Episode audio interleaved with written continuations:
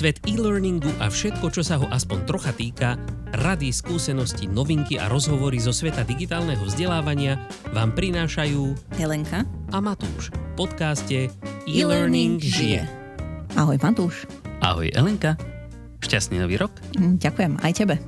A Ďakujem. môžeme zaželať šťastný rok aj e-learningu. Žije ešte vôbec? A žije, žije. Tak šťastný nový rok e-learning.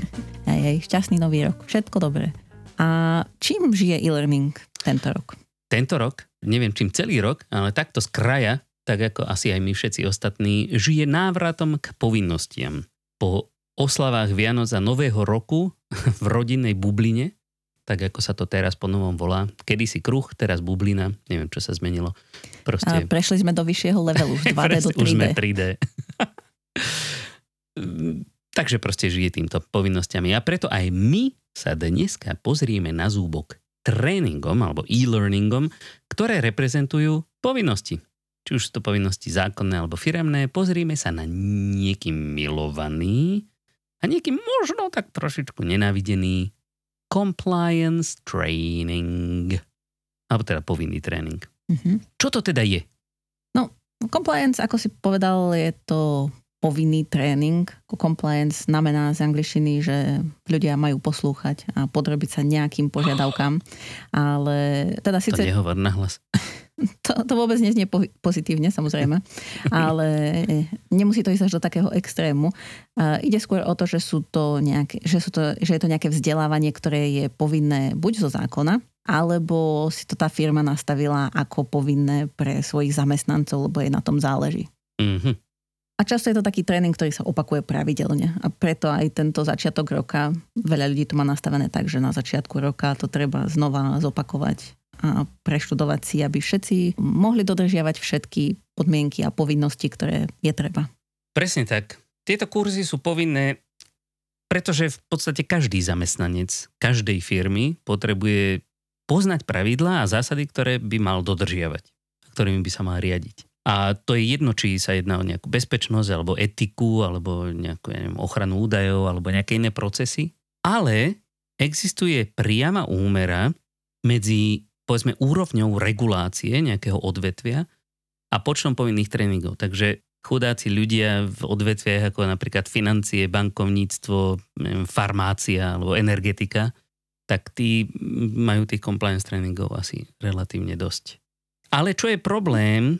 Čo je problém pri compliance tréningu? Problém je, že väčšinou tí ľudia, ktorí tieto kurzy majú študovať, a hovoríme o kurzoch, lebo my primárne sa venujeme e-learningu, tak nemajú radi takéto tréningy. Mm, veru. Ako zatvoril si sa prekvapenie, ale myslím si, že ktokoľvek nás bude počúvať, skôr tak možno, že pritaká, že mm, hej, ani ja ich nemám rád. Mm. Ono je to tak asi, že keby ste sa spýtali 100 zamestnancov, ktorý druh tréningu je ten najhorší, tak eh, tých, ktorí povedia niečo iné ako compliance tréning alebo povinný tréning, tak tých spočítate na jednej ruke a ešte vám asi 4 prsty ostanú. Hej. Žiaľ, ale ono je to často preto, si myslím, Mhm. že tento tréning je často braný, a my to vidíme aj u našich zákazníkov, ako čisto vedomostný. Pričom ale práve tu sa jedná o ten typ tréningu, ktorého výsledkom by mala byť nejaká zmena správania, možno dokonca vybudovanie nejakých nových pozitívnych návykov. Presne tak. Takže vôbec to nemusí byť také strašné. No nemusí, naopak ten tréning je super, ten tréning by práve, že ten tréning môže zachrániť svet, keď sa to zoberie zo široka. Minimálne môže zachrániť firmu tam, kde teda sa ten tréning vyskytuje. A keďže sa vyskytuje v každej firme, tak každú jednu firmu môže tento tréning zachrániť. Takže by sme sa mali trošičku lepšie na neho pozrieť. Ale tak, dobre, povedzme si na začiatku, prečo ho ľudia nemajú radi chudáčika malinkatého. Tak asi jeden z hlavných dôvodov je, že tento tréning je vnímaný ako nudný a možno je to aj tým, čo si povedal na začiatku, že ho ľudia často vnímajú ako taký čisto vedomostný tréning a Mm. tým pádom e, niekto do nich ustí informácie, ktoré by si akože mali zapamätať a tie informácie sú ešte k tomu často postavené e, vo forme e, nejakých citácií e, zo zákonov, tým, že často sú to tréningy povinné zo zákona, ako napríklad v prípade BOZP alebo nejakej informačnej bezpečnosti, tak sú tam vyňatky zo zákona, kde čo kto môže a nemôže robiť a to sú také tie veľké state. No skrátka, ako keď si čítaš nejakú právnickú knižku a to bežného človeka až tak veľmi nebaví. To znamená, že mu to ešte viacej stiažuje tú informáciu, ktorú sa mu snaží ten kurz odovzdať a tým pádom je to celé nudné a ešte navyše ťažké a nepochopiteľné. Práve to. No a ešte zaujímavé je, že paradoxne, tak ako u, u nie úplne všetkých tréningoch, prezenčná forma tohto typu tréningu je často vnímaná ešte horšie, samozrejme v závislosti od, od možno témy a školiteľa, ale to hlavne preto, že sa ňou nedá preklikať. Že ten e-learning častokrát, aspoň ja, čo si pamätám z korporátu, proste ako náhle prišiel nejaký compliance training, tak akože národný šport bol proste čo najrychlejšie sa preklikať nakoniec a kto ho preklikal skorej, ten vyhral v očiach svojich kolegov. Hej, a potom prišiel... Nie som si istý, či v očiach firmy. Potom prišiel niekto, ktorý hovoril, aha, a ľudia to preštudovali za pol minúty a pritom to malo 100 slajdov. Tak teraz urobíme to, že každý slajd budú musieť študovať 5 sekúnd a až potom im dovolíme, aby prepli na ďalší slajd. Tomu ver, však keď si zoberieš, ako vlastne firmy um, kontrolujú, či niekto spravil tento tréning, tak je to buď to, že si musíš prejsť 100% všetkých slajdov a keď je na, nejaké video alebo audio, tak ti nedovolia to pretočiť. Napriek tomu, že to môže byť informácia, ktorú si už stokrát počula. Hej. Alebo, že si spravila, že si odpovedala na nejaký test, nejakých otázok, ktoré väčšinou sú robené tak, že proste, ako to už v tých testoch býva, že tá najdlhšia odpoveď je správna. Nie je to úplné pravidlo, ale častokrát to tak je. Aj no a to vlastne prispieva k tomu, že tí ľudia ten tréning nemajú radi. Lebo už keď sa ho aj chcú zbaviť a ešte potom im to ľudia stiažia, tak je to ešte horšie a ešte viacej ho nemajú radi a netešia sa na ňo, keď ho musia opakovať zasa o rok alebo o dva roky. Ale to, to je potom taká, taká zamotaná, taký vicious circle, alebo začarovaný, začarovaný kruh. kruh. Ak by sme sa vrátili do 2D priestoru. Pardon, alebo začarovaná bublina po novom, že ľudia to nemajú radi, pretože už samotné L&D, alebo tí vzdelávači, na to pohľadajú len tak, že ježiš, to je povinný kurz, aj tak to ľudia nemajú radi, tak čo by som sa s tým nejak moc ondil proste im to tam nejak tak dám. A o to menej to ľudia majú radi a o to viac ten vzdelávač není motivovaný to robiť lepšie na budúce. A pritom fakt Hej. o to ľudia, boží, môže závisieť život vašej firmy. Pokiaľ ľudia sa dobre nenaučia kurz GDPR, môžete dostať takú pokutu, že to si ani neviete predstaviť. Takže ako bolo Hej, by dobre. Jedna, no? jedna, Jedna vec je pokuta pre firmu, čo pre bežného zamestnanca môže vyzerať, akože mňa sa to až tak Aha. veľmi netýka, okrem toho, že samozrejme z toho môže byť dôsledky aj pre neho, ale skutočne tam môže vzniknúť aj nejaká škoda pre reálneho človeka. To znamená, že keď posunieme informácie nejakého reálneho človeka tam, kam nemáme a niekto to zneužije, že je to už niečo, čím môžeme mm. ublížiť reálne nejakým Aha. ľuďom, ktorí existujú v skutočnom svete. Že je to len o tej pokute, že či som niečo dodržal pravidlo alebo nie, ale tie pravidla, ktoré vznikli a tie zákony, ktoré vznikli, oni väčšinou vznikli s tým, že tá myšlienka bola dobrá. Uh-huh. Že chceli nejako pomôcť a vyriešiť nejaký problém v tomto svete. A potom sa z toho stala povinnosť a pravidlo a ľudia to vnímajú už iba ako povinnosť a pravidlo a keby nevidia za tým ten pôvodný zmysel a aj si myslia, že sa ich to skrátka nejako netýka a nedotýka a že, že vlastne je to len nejaký zákon, mm. nejaký výmysel, ktorý musia dodržiavať. No veď stačí sa dneska pozrieť okolo seba. Máme všetci novú compliance situáciu všade pod oknami. Ostatne aj tie bubliny z toho vyplývajú. Hej. Tak všetci nadávajú na to, aký, ako nešťastne komunikujú rôzne vlády proste o týchto rôznych opatreniach aktuálnych. A to je presne to. To je úplne presne živý príklad compliance tréningu v praxi, tak poďme si skúsiť, poďme skúsiť poradiť našej vláde, ako to urobiť inak. Pretože zatiaľ to vyzerá, že compliance training je vlastne stelesnením porekadla, že cesta do pekla je dláždená dobrými úmyslami. Že máme dobrú myšlienku, chceme niekomu zachrániť život, niekoho ochrániť, nie, niečo urobiť dobre, ale tak nejak to nikdy nevychádza tak, jak by, by to malo byť. Tak existuje nejaký spôsob, ako si týmito dobrými úmyslami vydláždiť cestu do neba? Alebo aspoň naspäť na zem? Vyhla by som sa tomu, že idem niečo radiť vláde, ako naozaj s no, touto, skús- s touto situáciou nemáme žiadne skúsenosti, aspoň my dvaja, ale to, čo môžeme čerpať z našich skúseností, je môžeme poradiť, čo robiť napríklad v takých uh, klasických compliance témach, ako sú napríklad informačná bezpečnosť, pranie špinových peňazí a podobne. Tak skúsme. Takže možno, že by sme sa mohli pozrieť na tieto druhy tréningov trocha inakšie a nájsť v nich um, zaujímavý uhol pohľadu, ktorý by mohol aj ľuďom priblížiť tým, čo to študujú, tú pôvodnú myšlienku a tú dôležitosť tej témy uh-huh. a zároveň im nejakým spôsobom sprostredkovať to, že sa ich to naozaj týka a že oni s tým môžu niečo robiť. A bude to dobré, keď s tým niečo spravia. No tak pomeň na to. Som zvedavý. Tak, napríklad si môžeme predstaviť, že taký compliance training by mohol byť akoby alternatívny kriminálny život našich zamestnancov. Iha. Tak to napríklad pri téme AML, alebo teda pranie špinavých peňazí. Um, už sme spracovávali tému pracovanie špinavých peňazí spôsobom, že sme na začiatku dali ľuďom virtuálny milión eur a dali sme im úlohu, aby sa ho pokúsili vyprať. A týmto spôsobom bola taká ako keby kvázi hra, kde sa oni ocitli v roli toho zločinca a mali pre tie peniaze a zistili, že čo sa stane, keď si zvolili nesprávne, že ich buď chytili, išli do väzenia, alebo keď zvolili správne rozhodnutie správne, to myslím ako keby boli tí zločinci a podarilo sa im posunúť tie peniaze do ďalšej fázy a tak. A toto je niečo, čo možno, že si na začiatku niekto povie, že aha, ale prečo by sme mali napríklad bankových zamestnancov učiť, ako prať špinavé peniaze, veď my práve chceme, aby nikto nepral špinavé peniaze. Ale tá myšlienka za tým je, že pokiaľ chceme chytiť zločinca, tak musíme vedieť, ako zločinec myslieť. A tým, že si tým takto ako keby prešli, že sa dostali do role toho zločinca, prežili si ten život, aj keď bol virtuálny a v bezpečnom prostredí, že v skutočnosti im za to žiadne väzenie nehrozilo, tak keď k ním príde nejaký zločinec, ktorý sa bude snažiť použiť jednu z tých techník, ktorú oni sa naučili, tak budú na ňu viacej nastavení, budú ju vnímať citlivejšie, ako keby o tej téme nič nevedeli. A určite to zaujímavejší spôsob, ako keby sme im povedali, že a, pranie špinavých peňazí má tieto tri fázy, nejaké umiestnenie, rozvrstvenie, integrácia a to znamená na to a to. A takto často bývajú tie tréningy o praní špinavých peňazí postavené. A dokonca sme v tomto prípade dostali na takúto hru aj spätnú väzbu, že ľudia sa normálne že rozprávali na chodbách o, tom, o, o tomto tréningu, o tejto časti toho kurzu úvodnej a si porovnávali, že komu sa koľko podarilo vyprať peňazí. Takže tým, že sa to ľudia snažili robiť viackrát, ešte viacej sa ako keby naučili tú tému. Čiže bolo to niečo zaujímavé, čo ich uviedlo do skutočného života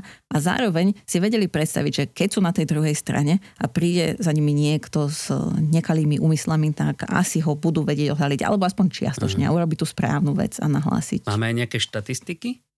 Vieme, koľko sa ľuďom najviac podarilo vyprať? Prípadne nejaké následné štatistiky vieme, či sme náhodou nechtiac nevytvorili nejakého práča špinavých peňazí? Nemáme štatistiky na to, koľko sa ľuďom najviac podarilo vyprať. Akože nebolo také ťažké vyprať tú najvyššiu sumu, čo sa dala. Nebol to celý milión, lebo samozrejme aj e, zločinci majú svoje výdavky a ako úplatky a podobne. Takže nebol to čistý milión, ale tá ako keby najvyššia suma, ktorá sa dala vyprať, nebol to až také strašne zložité, keď už človek prišiel na ten systém, ako mm. to robiť. Ale teda toto sme nemerali. Nechali sme to skôr na ľudí, nech e, si to vyskúšajú a ani nám nešlo o to, že či naozaj niekto tie peniaze vyperie alebo nie, ale skôr o to, aby sa dozvedel, ako to funguje. A teda, či sme z niekoho vytvorili práča špinavých peňazí? Dúfam, že nie. Ale... Možno by sme mali registrovať Aj to je týchto. teoretický úspech tréningu. Áno. Nie je úplne očakávaný, ale um, že sa to naučili, je to fakt. No. Nie je externalita ako externalita. Aj. No dobre. Tak čo ďalej? Čo tam máme ďalej?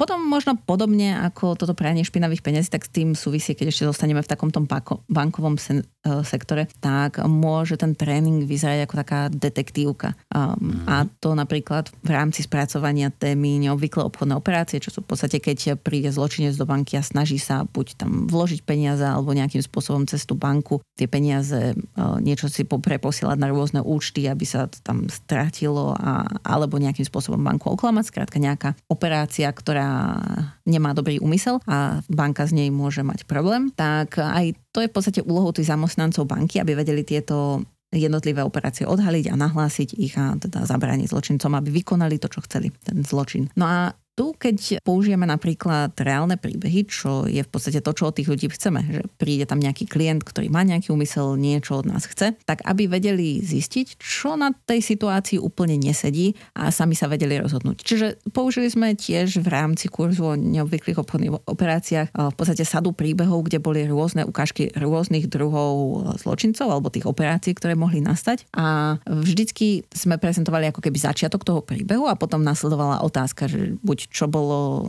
neobvyklé na tejto operácii, alebo že či môžeme vykonať tú operáciu, čo od nás chcú, alebo nie a tak podobne. A tým pádom sa ľudia dostali do tej reálnej situácie, lebo oni tiež budú sedieť buď za tou prepážkou, alebo za tým stolom, alebo ako to teraz býva v tých pobočkách a budú k ním chodiť klienti, u ktorých majú práve takéto podozrivé správanie odhaliť. Čiže bolo to niečo, čo tým ľuďom ako keby prinieslo tú relevantnosť do tohto compliance tréningu, bo je to v zásade povinnosť nahlásiť to a odhaliť to, ale je to aj niečo, čo tí ľudia reálne v tej práci zažívajú. Týka sa to ich práce. Mm-hmm. Takže sa môžu zahrať takto na takého detektíva a snažiť sa odhaliť týchto zločincov. Čiže tentokrát sú na tej dobrej strane. Takže teraz pre zmenu vytvárame Derikov. Napríklad. A keď Derik bol z oddelenia vražd, tak to radšej nie. Hej, no neviem, nepamätám si na seriál alebo film, ktorý by bol o iba takýchto malých zločino, zločinoch. Väčšina detektívov sa zaoberá naozaj tými vraždami a takými inými horšími vecami. Tak to je zaujímavejšie. oh, hej. Takže takýmto spôsobom sa dá spracovať tiež uh, téma, ktorá by na prvý pohľad možno vyzerala nudne. No a možno keď sa presunieme do inej sféry, ako napríklad uh, BOZP, tak mm-hmm. tam tam napríklad vieme si povedať, že môže tréning vyzerať ako taký akčný film. Akčný film? Uh-huh. Napríklad tak, ako okay. sme spracovávali, teda ty si spracovával posledne tréning BOZP, tak... No, hej, dobre. Nemyslím si, že to bol úplne akčný film, bolo to skôr taká akčná komédia, pretože okrem toho, že to bolo spracované ako hra o prežitie, alebo príbeh, v ktorom musíte prežiť v bezpečí deň v danej firme, kde na každom kroku na vás čí, číha nejaká iná nástraha, tak sme samozrejme použili, tá samozrejme, tak ako to už ja mám rád vo zvyku, sme použili aj humor a učili sme ľudí, ako prežiť rôzne zaujímavé situácie vo firme. A vystavili sme ich fakt úplne všetkému. Napríklad sme ich naučili, že si majú chrániť iba tie oči, ktoré si plánujú ponechať. Prípadne, keď sa im zdá ich práca ťažká, môžu ju skúsiť robiť bez rúk ale tiež sme ich naučili, že alkohol výrazne znižuje ich schopnosť posúdiť svoju či cudziu príťažlivosť. A teraz už vedia, že keď sa na budúce kolegovi Jožovi, ja neviem, narodí syn a donesie do práce flašku, že to ideme zapiť, tak by si asi radšej nemali dať, pretože potom môžu utrúsiť niečo nepatričné pred šéfom, šéfkou a bude zle. A v mnohých tých situáciách um, naozaj ich čakali neblahé dôsledky, ako naozaj mohli prísť o končatinu alebo iný orgán, alebo aj o život. Alebo česť.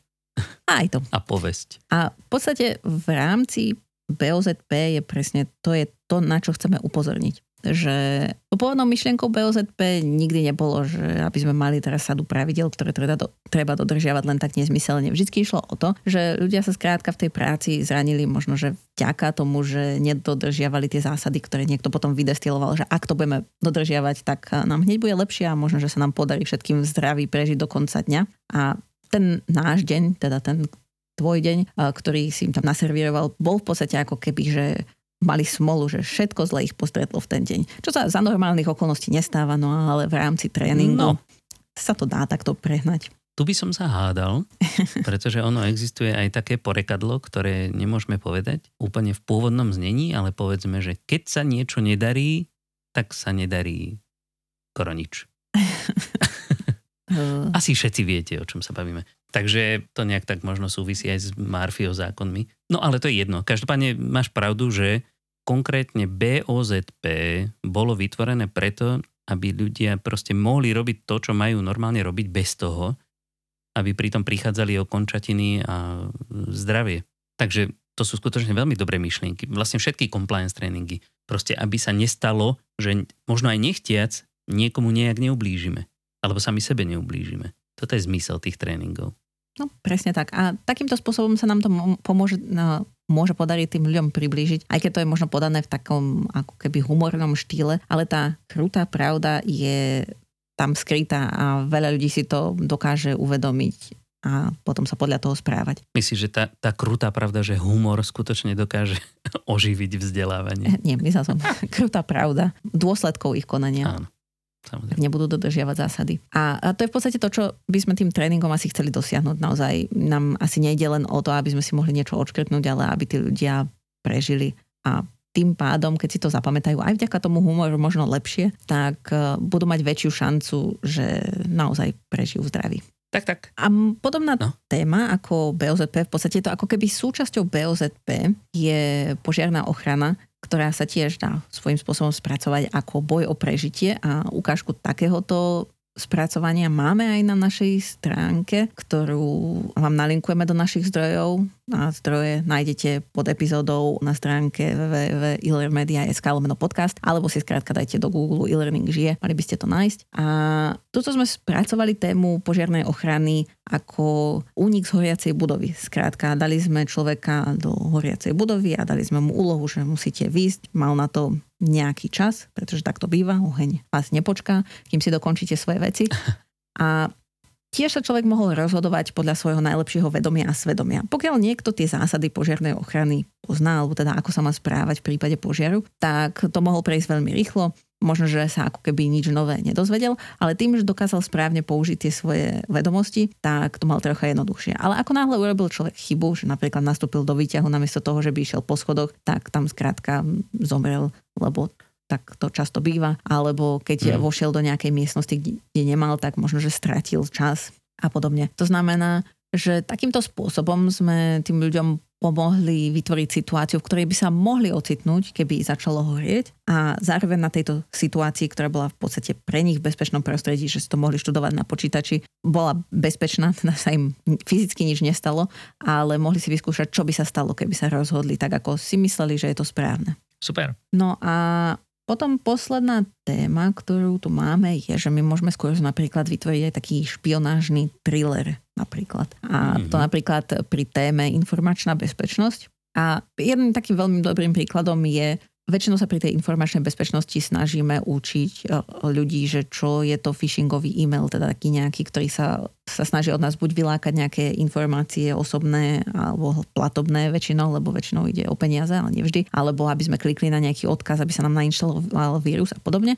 A sú to skrátka maily, ktoré majú nejaké znaky. A často sa stáva, že sú tieto kurzy spracované ako, že tu je zoznam tých znakov, ktoré má ten phishingový e-mail a koniec. Ale jednoduchšie, teda jednoduchšie, asi lepšie pre ľudí, ktorí naozaj majú sa vo svojom reálnom živote, každý deň im príde 20-30 mailov, majú sa vedieť rozhodnúť, či ten e-mail je správny alebo nie je, tak je im dať zo pár takýchto mailov, ktoré možno sú phishingové, niektoré možno sú správne a dať im rozoznať, či tento mail je správny alebo nie je a potom možno, že kde je ten znak, ktorý si mali všimnúť. To znamená, že keď e, nesprávne zadajú, že toto je správny mail, ale nebol, tak e, im ukážeme, že čo si mali všimnúť a nevšimli si. Čiže na takejto ako keby skúsenosti zo života je jednoduchšie a zapamätateľnejšie naučiť sa tieto zásady, ktoré potom majú používať aj v reálnom živote. A preto vravím, že špionážny thriller, lebo vieme to ako keby posunúť do takej roviny, že si predstavte, že vás sledujú a teraz ktorýkoľvek e-mail ktorý príde, tak môže byť ten, ktorým sa vás snažia dostať a vy sa musíte snažiť, aby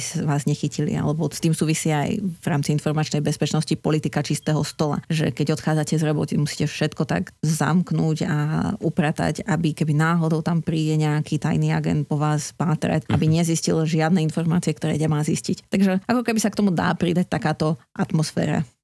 Ale keď chceš posunúť ešte možno trošku ďalej ten špionážny thriller, tak im môžeš tie phishingové maily posielať aj len tak mimo tréning. No to je veľmi dobrý spôsob a veľa IT oddelení to tak aj robí, že síce možno existuje nejaký tréning, ale potom po nejakom čase, že po mesiaci, po dvoch pošlu nejaký takýto phishingový mail, ktorý je bezpečný v tom, že reálne nič zle neurobíte, ale oni budú vedieť, či ste sa pomýlili alebo nepomýlili. A z okolností, a akorát minule táto hovoril, že aj im takýto mail poslali a že on to otvoril, že si to nevšimol. Aj, aj A pritom, pritom sa s tým tréningom stretol už toľkokrát a aj to pozná, aj si väčšinou dáva pozor, ale skrátka bolo to niečo nové, nejaká nová technika, ktorú sa snažili použiť, že to bolo tak zamaskované, že to úplne neodhalil. Takže, a takto si to človek viacej zapamätá, mm. že naozaj urobí tú chybu, keď ju nechcel urobiť. Čiže určite je dobré, ak sa dá takýto tréning informačnej bezpečnosti nasledovať nejakou takou kvázi reálnou skúškou. Mm, tej informačnej bezpečnosti nie je asi nikdy dosť, pretože ak to tu tak už vyzerá v tejto dobe, že pomaly už nebudeme môcť veriť vôbec nikomu a ničomu. Všetci sa nás snažia oklamať. No, vyzerá to tak. Je to ťažké. No nič. Je, ale nevzdávajme sa. Hej, no samozrejme. Alebo ešte, ešte ma napadol jeden príklad a to je taký, ktorý tiež sa snažím často presadiť, nie vždy sa mi to podarí, že keď vám skutočne ide len o to, ako by nesnažíte sa vzbudiť v tých ľuďoch nejakú ďalšiu e, veľkú zmenu, ale ide vám o to skontrolovať, či vedia tie veci, aby ste vy mali nejaký dôkaz o tom, že proste áno, ovládajú to, tak môžete použiť napríklad len test, ktorý je nejakým predpokladom, ktorý určí, či ten človek sa má ďalej alebo nemá ďalej vzdelávať. Že proste ľuďom umožníte preskočiť celú tú teóriu pomocou správne koncipovaných testov, aby ten test skutočne odzrkadloval nejaké, nejaké reálne veci, ktoré sa dejú v živote. A pokiaľ odpovedia na všetko správne, tak potom zjavne tú problematiku ovládajú dosť na to, aby nepotrebovali absolvovať žiadny zdlhavý kurz. Ľudia budú radšej, vy ušetríte spustu času, ale minimálne spôsobíte to, že ľudia budú menej nenávidieť compliance training. A Hej, ak náhodou... Ich ako... Aha, prepač. A hlavne ich ako keby uh, môžeme týmto oceniť za to, že už niečo vedia, tak potom nie je tá ich Aha. vedomosť za ten čas, ktorý strávili pred tým získavaním týchto skúseností, ako keby, že nič neznamenal, ale Hej. budú možno motivovaní tieto veci to aj je, vedieť. To je jedna, jedna vec je, že tá odmena a druhá vec je tá nechcená motivácia, ak náhodou neodpovedia správne na nejaké veci, tak e, aj keď si mysleli, že to všetko ovládajú, tak budú o to motivovanejší si zistiť, ako to v skutočnosti je, čo mala byť tá správna odpoveď. Pretože to, čo sa naučíme na vlastných chybách, tak to oveľa lepšie odoláva nejakému zabúdaniu. Nenadarmo sa hovorí, že človek sa najlepšie učí na vlastných chybách. Uh-huh. A ono, takéto testy možno sú najlepšie riešenie hlavne preto, že sa to opakuje, tieto tréningy. To znamená, že vieme tento test dať e, tým ľuďom, čo síce možno si ten tréning už raz preštudovali, ak máme pocit, že na začiatku, keď k nám nastúpia do firmy, musíme dať celý tréning, ale potom možno o rok, keď ho musia opakovať znova, tak im dáme iba nejaký test, ktorý overí, že či tie situácie zvládajú a keď áno, tak nemusia študovať. No vidíš, týmto sme nevdojak preskočili vlastne na ďalšiu našu tému. Nejaké typy, triky, ako by sa dal vylepšiť compliance training.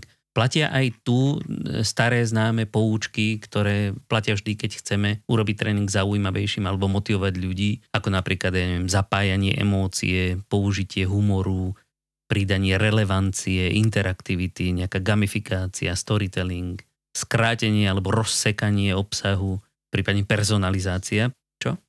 Niečo z toho, čo si vymenoval, určite platí a to relevancia a zapojenie emócií, hlavne v týchto compliance tréningoch, tých, že ako keby naozaj ide o tie situácie z reálneho života, ktoré majú reálny dopad na reálnych ľudí alebo na tú firmu samotnú, tak tá emócia vie pomôcť pri tej motivácii, že ľudia sa to aj chcú študovať, aj že rozumejú tomu a možno si to lepšie zapamätajú. Humor samozrejme vždycky pomôže, keď e, sa to dá. S tými ako keby buzzwordami alebo ako sú gamifikácia, interakcia, e, závisí od toho, e, v akom kontexte sú použité. Nie je to všeliek. Ako určite to môže pomôcť, ale musí to byť použité v správnom kontexte. Mm-hmm. Takže skôr ide asi o to, aby sme tým ľuďom nejako priblížili to, že tieto compliance tréningy naozaj súvisia s ich životom, že sú pre nich relevantné. To by som povedala, že je ako keby číslo jedna to, čo tam treba spraviť a zapojiť. A na podporu toho môžeme použiť samozrejme tie emócie, humor a niekedy aj tú interaktivitu, aby sme ich možno dostali do tej situácie, že áno, prežívate túto situáciu, vtedy je to ako keby interaktivita. Um, um. A aká bola otázka? No, že ako vlastne vylepšiť ten compliance training. Á, áno, takže a ako vylepšiť ten compliance training, možno to, s čím sme skončili v tej predchádzajúcej kapitole, tak e, sú to také predtesty, ktoré tiež v podstate súvisia s tou personalizáciou, ktorú si spomenul, že pokiaľ niekto už túto tému ovláda, tak nemusí ju študovať celú odznova. Skrátka, dajme mu nejaký test, ktorý overí, že či tému ovláda, áno, tak si nemusí študovať celú teóriu. A keď nie, tak si preštuduje buď celú teóriu, alebo ak sa to dá spraviť tak, že jednotlivé otázky alebo situácie, to väčšinou volám situácie, lebo aby sme si to nemýlili úplne s takými otázkami vedomostnými, že ktorý zákon pojednáva Jasne. o. požiarnej ochrane alebo tak, lebo to úplne nie je dôležité. Ale že či sa vedia správne zachovať v daných situáciách, tak ak e, tie situácie sú nastavené na, dajme tomu, jednotlivé kapitoly alebo jednotlivé zručnosti a vedomosti, ktoré majú mať, tak im možno dať preštudovať len tie, ktoré nezvládli. Presne. Ostatne to sa dá celkom dobre aj oddeliť. Akoby, že povinná časť, povedzme, toho vzdelávania bude práve ten test, pretože tam vám ide o to, aby ste skutočne si vedeli nejakým spôsobom dokázať, že ten človek tú zručnosť alebo vedomosť má. Ale teória, tá už by bola v podstate len tak na náhľad. Ak si nie si istá svojou odpoveďou, tak samozrejme prečítaj si o tom všetko, čo len potrebuješ. Ale netreba nútiť každého jedného človeka si či, čítať celú tú teóriu, aj keď ju už mnohokrát vedel, aj keď ňou možno každý deň žije a ovládajú proste z hora z dola. Nemusí proste tráviť ďalšiu hodinu proste čítaním toho istého. No, presne tak. No a potom možno v rámci toho, keď chceme ten tréning aj oživiť a tým, že sa to naozaj opakuje každý rok, tak možno by bolo fajn, keby tie situácie, ktoré tým ľuďom dáme, obmieniame. Aby to nebolo stále to, že pamätám si, že minulý rok tam bola situácia, ja neviem, ako sa zachovajem, keď ku mne príde takýto klient a chce si vybrať v hotovosti tisíc eur. To neviem, či je neobvyklá obchodná operácia, asi nie. Ale skrátka, že mali tam takúto situáciu a pamätali si, že nemôžu mu to dať. Hej? A teraz by sme možno, že chceli otestovať používať ten istý princíp, ale nepoužijeme tú istú situáciu. Tým pádom zistíme, že či si človek nepamätá len náhodou z minulého roka, aj, aj to je dobré, keď si rok niečo pamätá, ale či si nepamätá len tú konkrétnu situáciu a aká bola odpoveď, ale či sa naozaj vie aj v inej openenej situácii zachovať správne. Čiže v ideálnom prípade by ten obsah alebo tie situácie, ktoré tým ľuďom dávame, ktorými ich testujeme a snažíme sa ich naučiť, ako sa majú správať, aby sme ich obmieniali možno každý rok. Možno nie každý má na to úplne motiváciu alebo nechcem povedať rozpočet ako väčšinou, keď človek si dá vyrobiť takýto compliance training, tak si uvedomuje to, že to naozaj šetrí čas a peniaze tým, že nemusí byť napríklad normálny tréning, taký klasický, tak tak či tak sa to asi oplatí. Ale niektorí ľudia na to možno nemajú úplne motiváciu, aby to obmieniali každý rok, ale ak sa to dá, určite je to lepšie, ak mm-hmm. sa tie situácie vedia zmeniť. Dobre, a už, už sme spomínali aj takú vec, že nejaký ten, nejaké tie zákony, ktoré v tom niekedy musia byť, pretože to tak nejak zákon vyžaduje, aby tam boli zákony. A dokážeme tieto zákony nejak vynechať?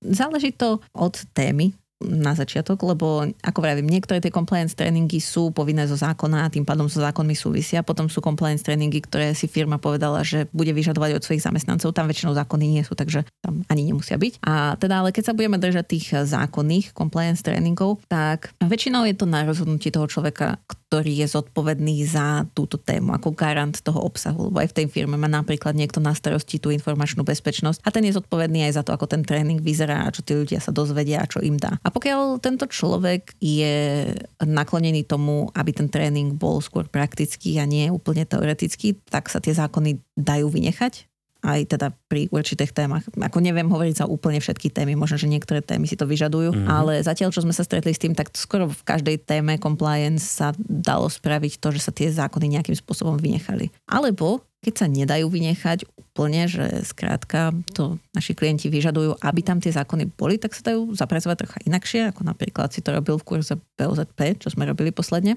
Že sme ich schovali len ako doplnkovú informáciu, keby náhodou niekto skutočne si chcel preštudovať detaily. Hej, tu sa, tu sa obraciame možnosť na nejakých legislátorov, pokiaľ nás používajú, počúvajú. Prosím vás, nenúďte nás učiť sa naspameť recitovať zákony, prípadne e, vedieť naspameť čísla zákonov. Nedáva to vôbec žiadny zmysel, pokiaľ teda nie sme študenti práva a nijak to neprispieva k tomu duchu zákona.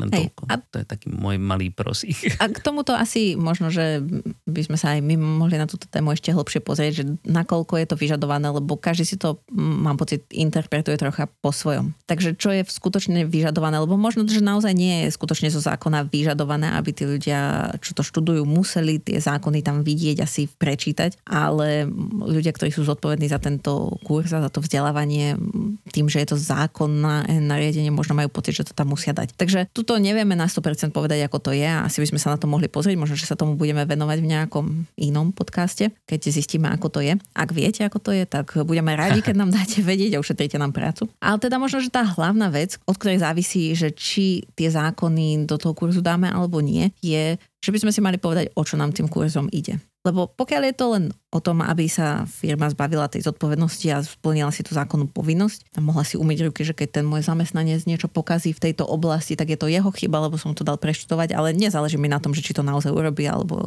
alebo nie. Tak e, v tom prípade je proste jednoduchšie, každému to ušetrí čas a aj peniaze, že tým ľuďom teda na vzdelávaní, nie na dôsledkoch, že skrátka ľuďom iba možno môžeme rozdať pdf kde je teda ten zákon celý, nemusíme ho ani nejakým spôsobom upravovať, možno, že keď chceme, môžeme tam dať nejaké vysvetlivky. Ľudia to podpíšu, že s tým súhlasia, rozumejú tomu a, a hotovo. A nič sa nezmení a nebol potrebný žiaden zložitý tréning.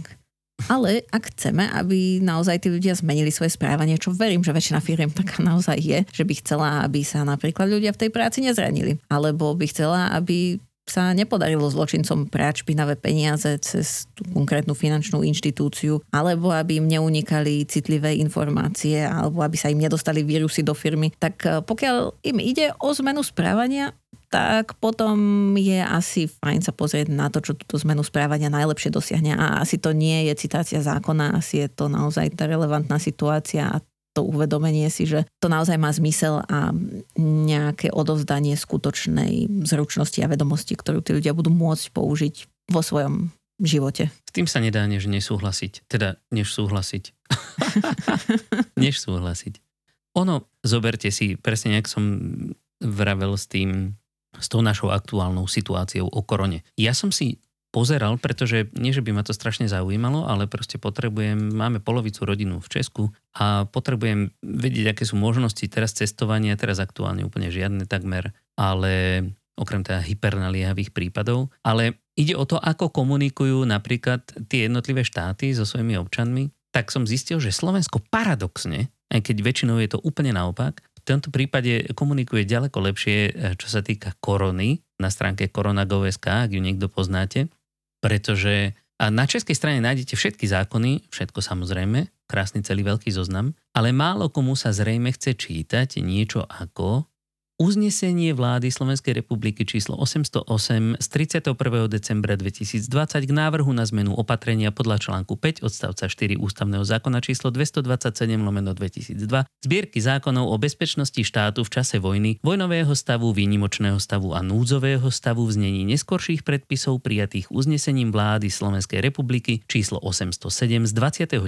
decembra 2020 k návrhu na predlženie času trvania núdzového stavu podľa článku 5 odstavca 2 ústavného zákona číslo 227, čakaj, Romeno 2002 zbierky zákonov o bezpečnosti stá, štátu v čase vojny, vojnového stavu, výnimočného stavu a núdzového stavu v znení neskorších predpisov, vyhláseného uznesením vlády Slovenskej republiky číslo 587 z 30. septembra 2020 a na prijatie opatrení podľa článku 5 odstavca 4 ústavného zákona číslo 227 lomeno 2002 zbierky zákonov o bezpečnosti štátu v čase vojny, vojnového stavu, výnimočného stavu a núzového stavu, znení neskorších predpisov, a toto, toto je, to, ešte som sa nedostal ani k jednému slovíčku toho, že na čom sa vlastne uzniesli.